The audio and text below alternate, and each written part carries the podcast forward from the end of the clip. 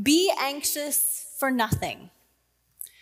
Have any of you ever had those words weaponized against you? Have you ever been condemned for worrying, for being afraid, for being anxious? Or even worse, have you been condemned for having an actual anxiety disorder? So many vulnerable Christians I care about have experienced that, myself included, where people have very real fears and very true troubles or mental illnesses, and other Christians have condemned them using these words don't be anxious about anything, or in Peter's words, cast your anxieties on the Lord. You're doing something wrong if you're worried. Today, I want to re examine this emotion concept in Philippians. And spoiler alert, I'm going to argue that anxious is a bad translation. Did any of you watch Ted Lasso? Really charming TV show about an American football coach who moved to the UK to coach British football or soccer. And one of the episodes in the last season took place in Amsterdam. My family and I lived in the Netherlands for eight years, so my husband and I loved that episode. We laughed, we cried, we related to learning to ride a bicycle. And one of the storylines in that episode was all about Rebecca Welton, the owner of the football club, meeting a Dutch man and learning the Dutch emotion concept, gezellig, now, the Dutch hard guttural G makes that word a little difficult to pronounce for us Americans, but it's spelled G E Z E L L I G, gezellig. And he's trying to explain to Rebecca what this means. And if you know a Dutch person and you're friends for any length of time, they will try to explain this emotion concept to you because we don't have it in English and they're very proud of this emotion that they have. So it's a little bit untranslatable. There's not a direct English parallel. But gezellig is like being with your friends, being with your family and your loved ones in a small intimate gathering. You're maybe having something nice to drink and you're feeling connection and togetherness. It's often translated into English as cozy, but that doesn't get all the nuances of the word. So as I lived in the Netherlands, uh, my Dutch friends would try to explain this to me. And what they did is how we all learn emotion concepts. They told me many different instances that could be identified as gezellig. This is gezellig. This is gezellig. This is ongezellig. It's uncozy. This is not the opposite of that. So over time, I began to learn this culture bound emotion concept to the point where I think I can construct it myself. There are times I'll be with my family now in Wheaton and we'll say, oh, this is so gezellig. But I still miss nuances of it because I'm not native to the Netherlands. When I moved back to the US and I started doing pre research for my dissertation, I read a book, Between Us, by a Dutch social scientist named Batja Mesquita. And she wrote about gezellig and she said it's a winter emotion. And I thought, how, did I miss that nuance? I, I didn't realize that was part of it.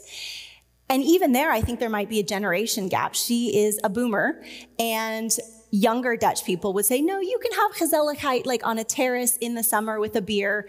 But in her generation, this meant like around the fire with a hot cocoa or something. So I've, I've tried to learn this motion concept for years. I thought I had it and I was still missing nuance.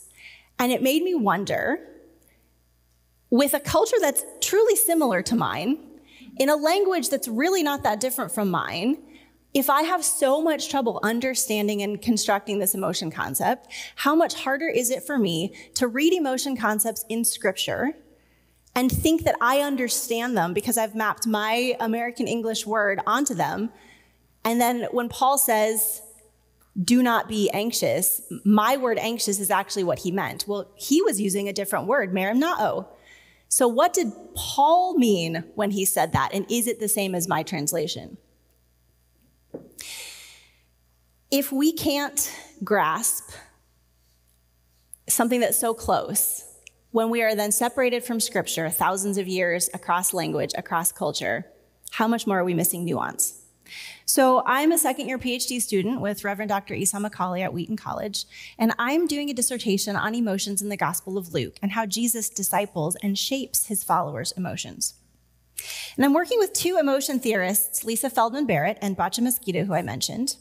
I love using the two of them together because they're friends and they reference each other's work all the time. When I first read Dr. Barrett's book, How Emotions Are Made, she was talking about spending time with Dr. Mesquita in Belgium and they were learning Gezelligheid together. So, Dr. Barrett uh, wrote a really important book, like I mentioned, How Emotions Are Made. And I'm going to go into emotion theory a little bit here so that we can come back around and talk about Paul's emotion concept. In Barrett's book, she says that emotions are the meaning that our minds make from our body's sensations. So, in any given situation, when something happens that makes us begin to be reactive, we take all these building blocks of emotion. We take our interoception, which is the sense of what's going on inside of our bodies, so an awareness of our body's sensations.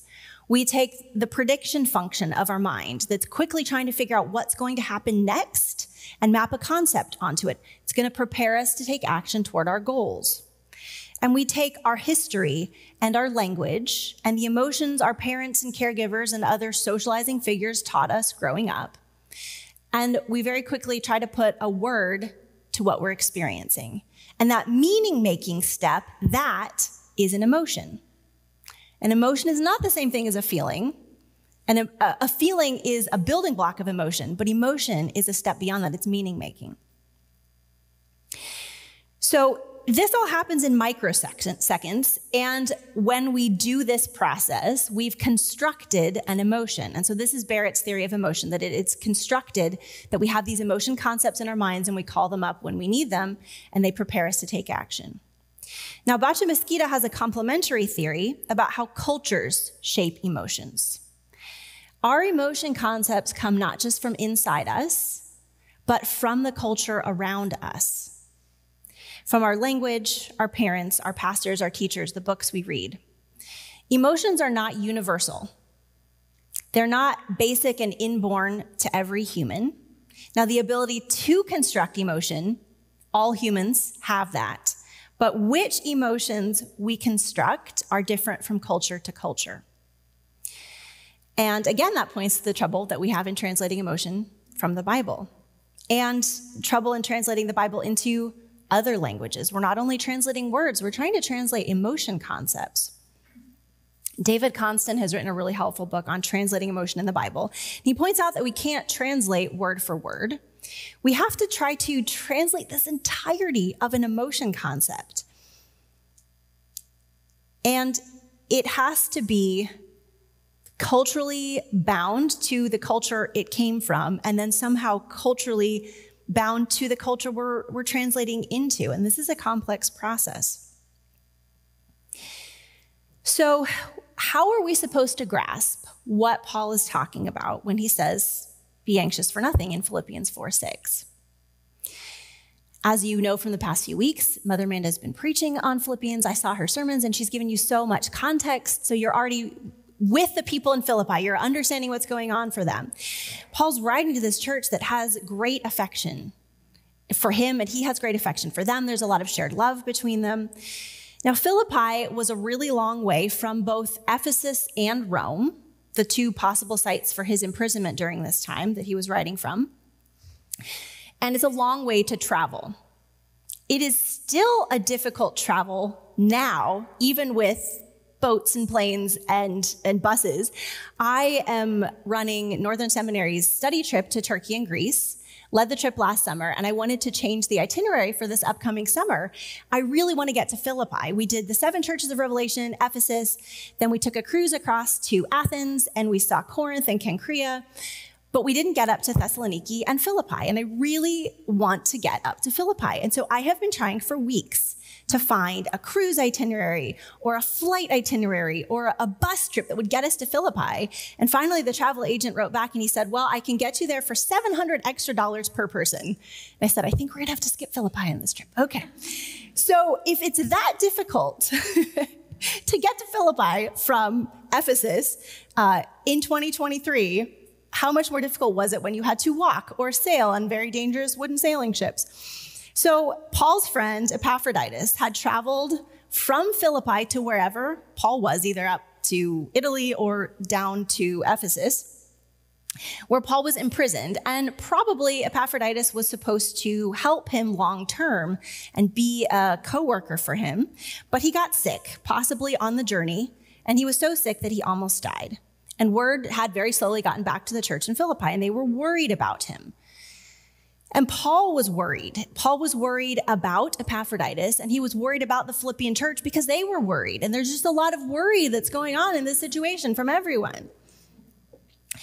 So Paul cares about them. He does not want them to worry. He wants to make sure they're okay. So he writes this letter and he's going to send it with Epaphroditus back to Philippi. Um, he's going to send Epaphroditus because he's probably recovered enough to travel, but not to stay long term. And then Paul's going to send Timothy later on to follow, and then Timothy's going to carry back their response. No email, just had to carry these letters on these very long, dangerous journeys. So Paul uses this word merimnao twice in his letter, once with a very positive connotation in Philippians 2, and once with a potentially negative connotation question mark in Philippians 4. A lot of people read it negatively, but I'm starting to think it's not. This is also a word that's used in Matthew 6 when Jesus says, "Don't be worried about what you're going to wear, what you're going to eat." He uses it in Luke 12 uh, in a similar sermon, and he also uses it when he's talking to Martha in Bethany Martha, Martha, you're worried and distracted by many things. Paul uses this word in his Corinthian correspondence. So it's an emotion word that we often translate concern or worry or anxious, but it also has other meanings. So I think we can't just map our word anxious onto it and believe we fully understand what Paul's talking about, and then go a step further and condemn people who are anxious.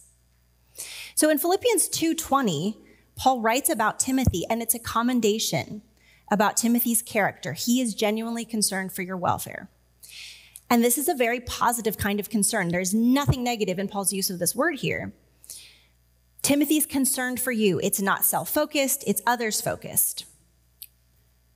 In Philippians 2:20, I have no one so like myself who will be genuinely concerned for your welfare genuinely concerned. It's a positive connotation, positive commendation. And in Philippians 4 6, Paul is talking about some of their fears, concerns, the conflicts that are going on, and he tells them, don't be anxious about anything. But in our culture, the word anxious has really taken on a medicalized meaning, and it's generally related to anxiety disorders. So I wonder if it's the best way to keep translating this in English. We get our emotion concepts from many places throughout our lives. I like to use these little otter emotion cards with my kids. My eight year old daughter, Junia, loves these cards.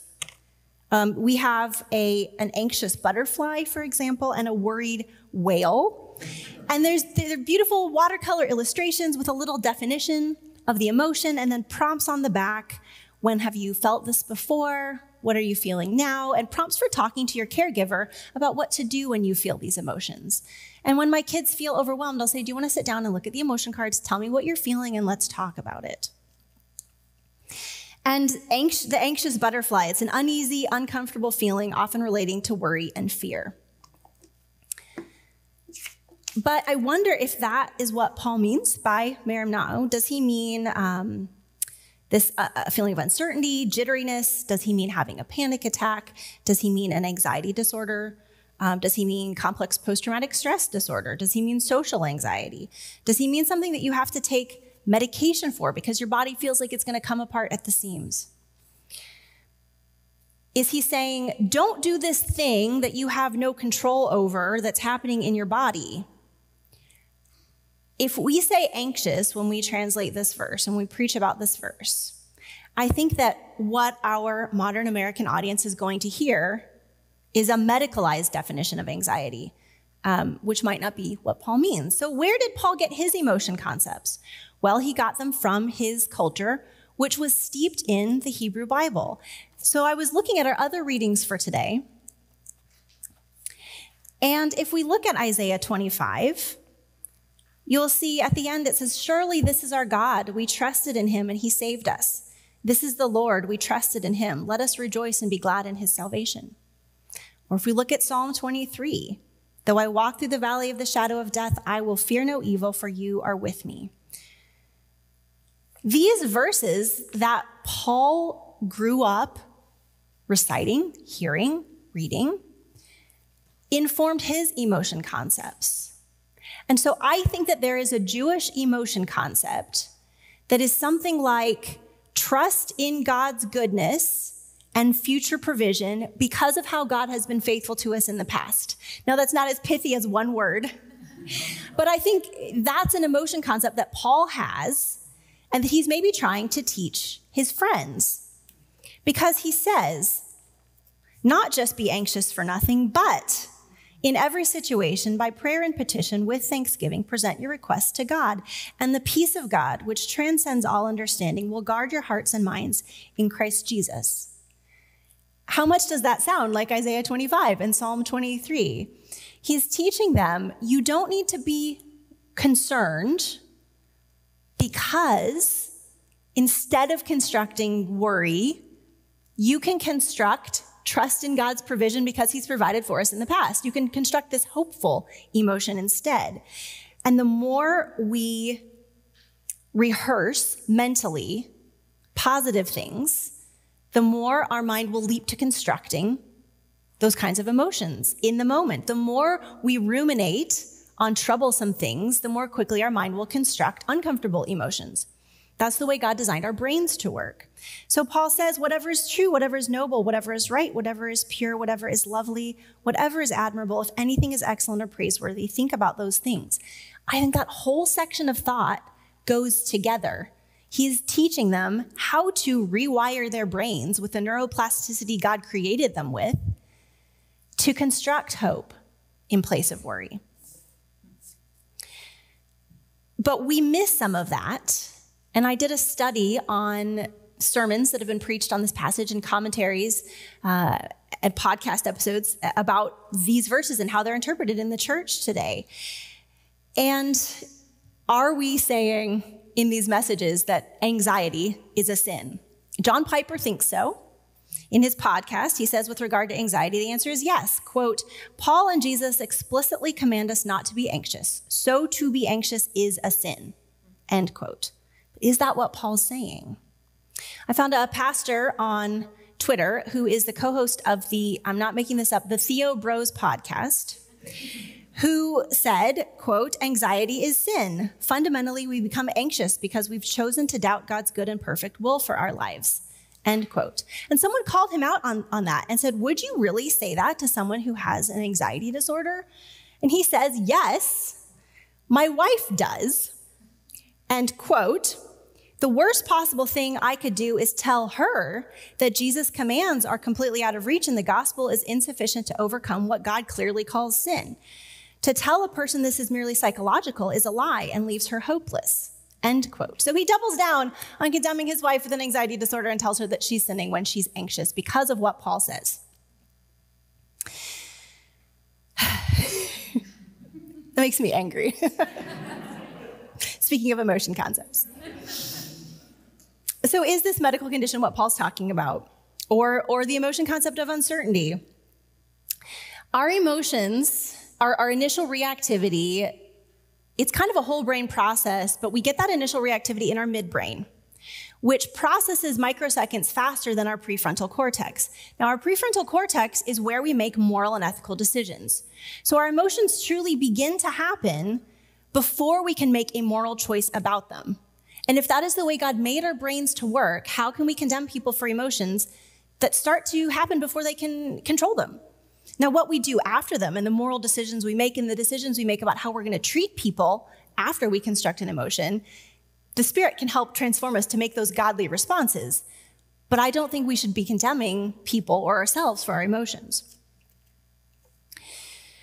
We also can change our emotion concepts over time.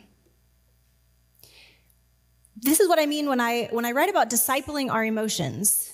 I think that Jesus expects his followers to learn new emotion concepts and to change their values to be more like His, to change their character to be more like His by the transforming power of the Holy Spirit, by the Spirit's power to renew our minds, as Romans says.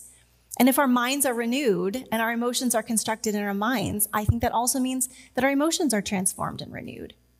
So when Jesus models emotion for his followers, when he weeps in front of them, when he's angry, when he is joyful, he's giving them a model of emotional life. And so I think that our emotions can be discipled just like every other aspect of our lives. We can submit our emotions to sanctification, just like our prayer lives and our money and our words.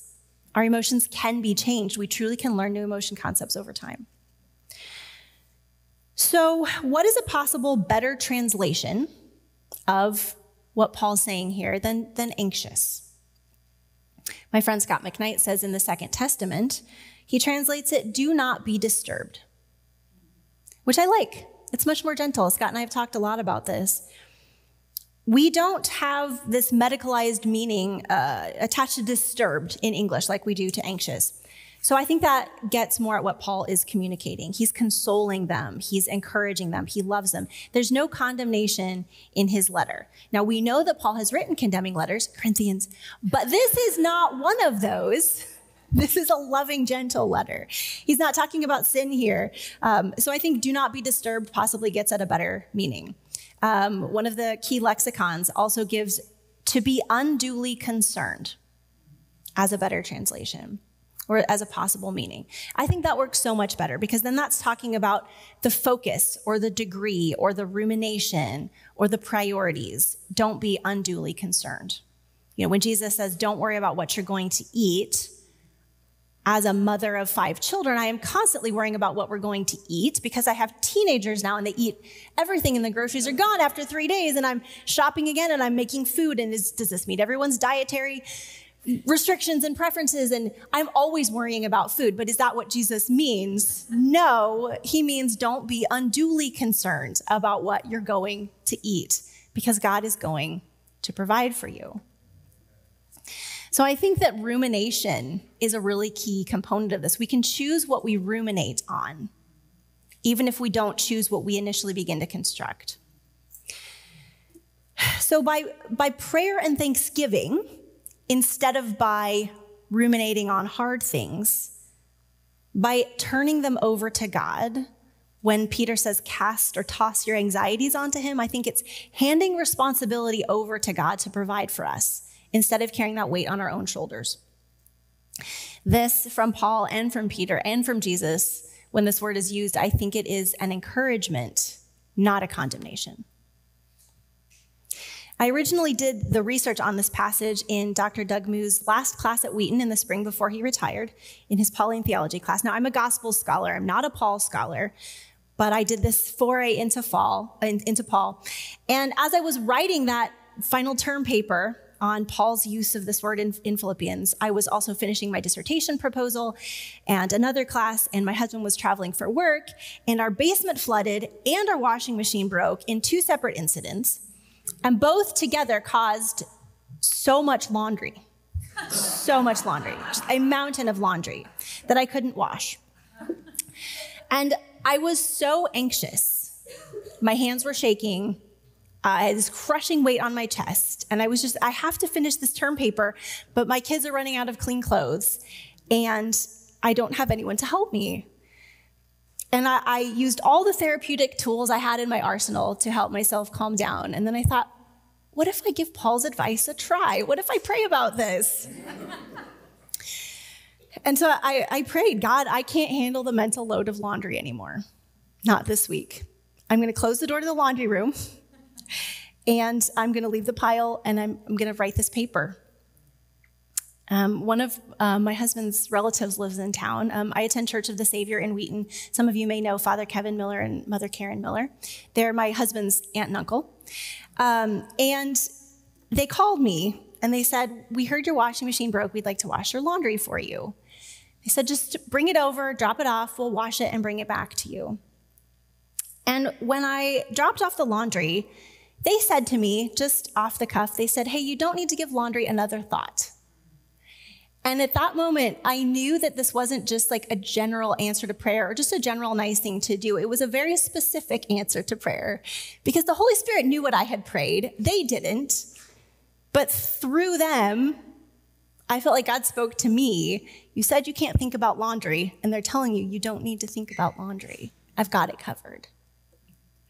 And that was so meaningful to me. I didn't need to worry because God and God's people in community were caring for me. And I think that there's a community element to Paul's solution as well. He says, I'm going to send Epaphroditus back to you so you know he's okay, and you'll feel better, and I'll feel better. And Timothy cares about your concerns, and he's going to come. There's this community sharing. So, Paul's solution is not isolate yourself, make yourself stop thinking anxious thoughts, white knuckle it, control it. That's not what he's saying. It's turn to God. Don't be disturbed. Don't be unduly concerned. God cares about you, and God's people are here to care for you as well. So, if you're worried about many things this morning, God does not condemn you. You're not sinning, and you're not lacking faith. God hears you in very minute detail, and God cares about you.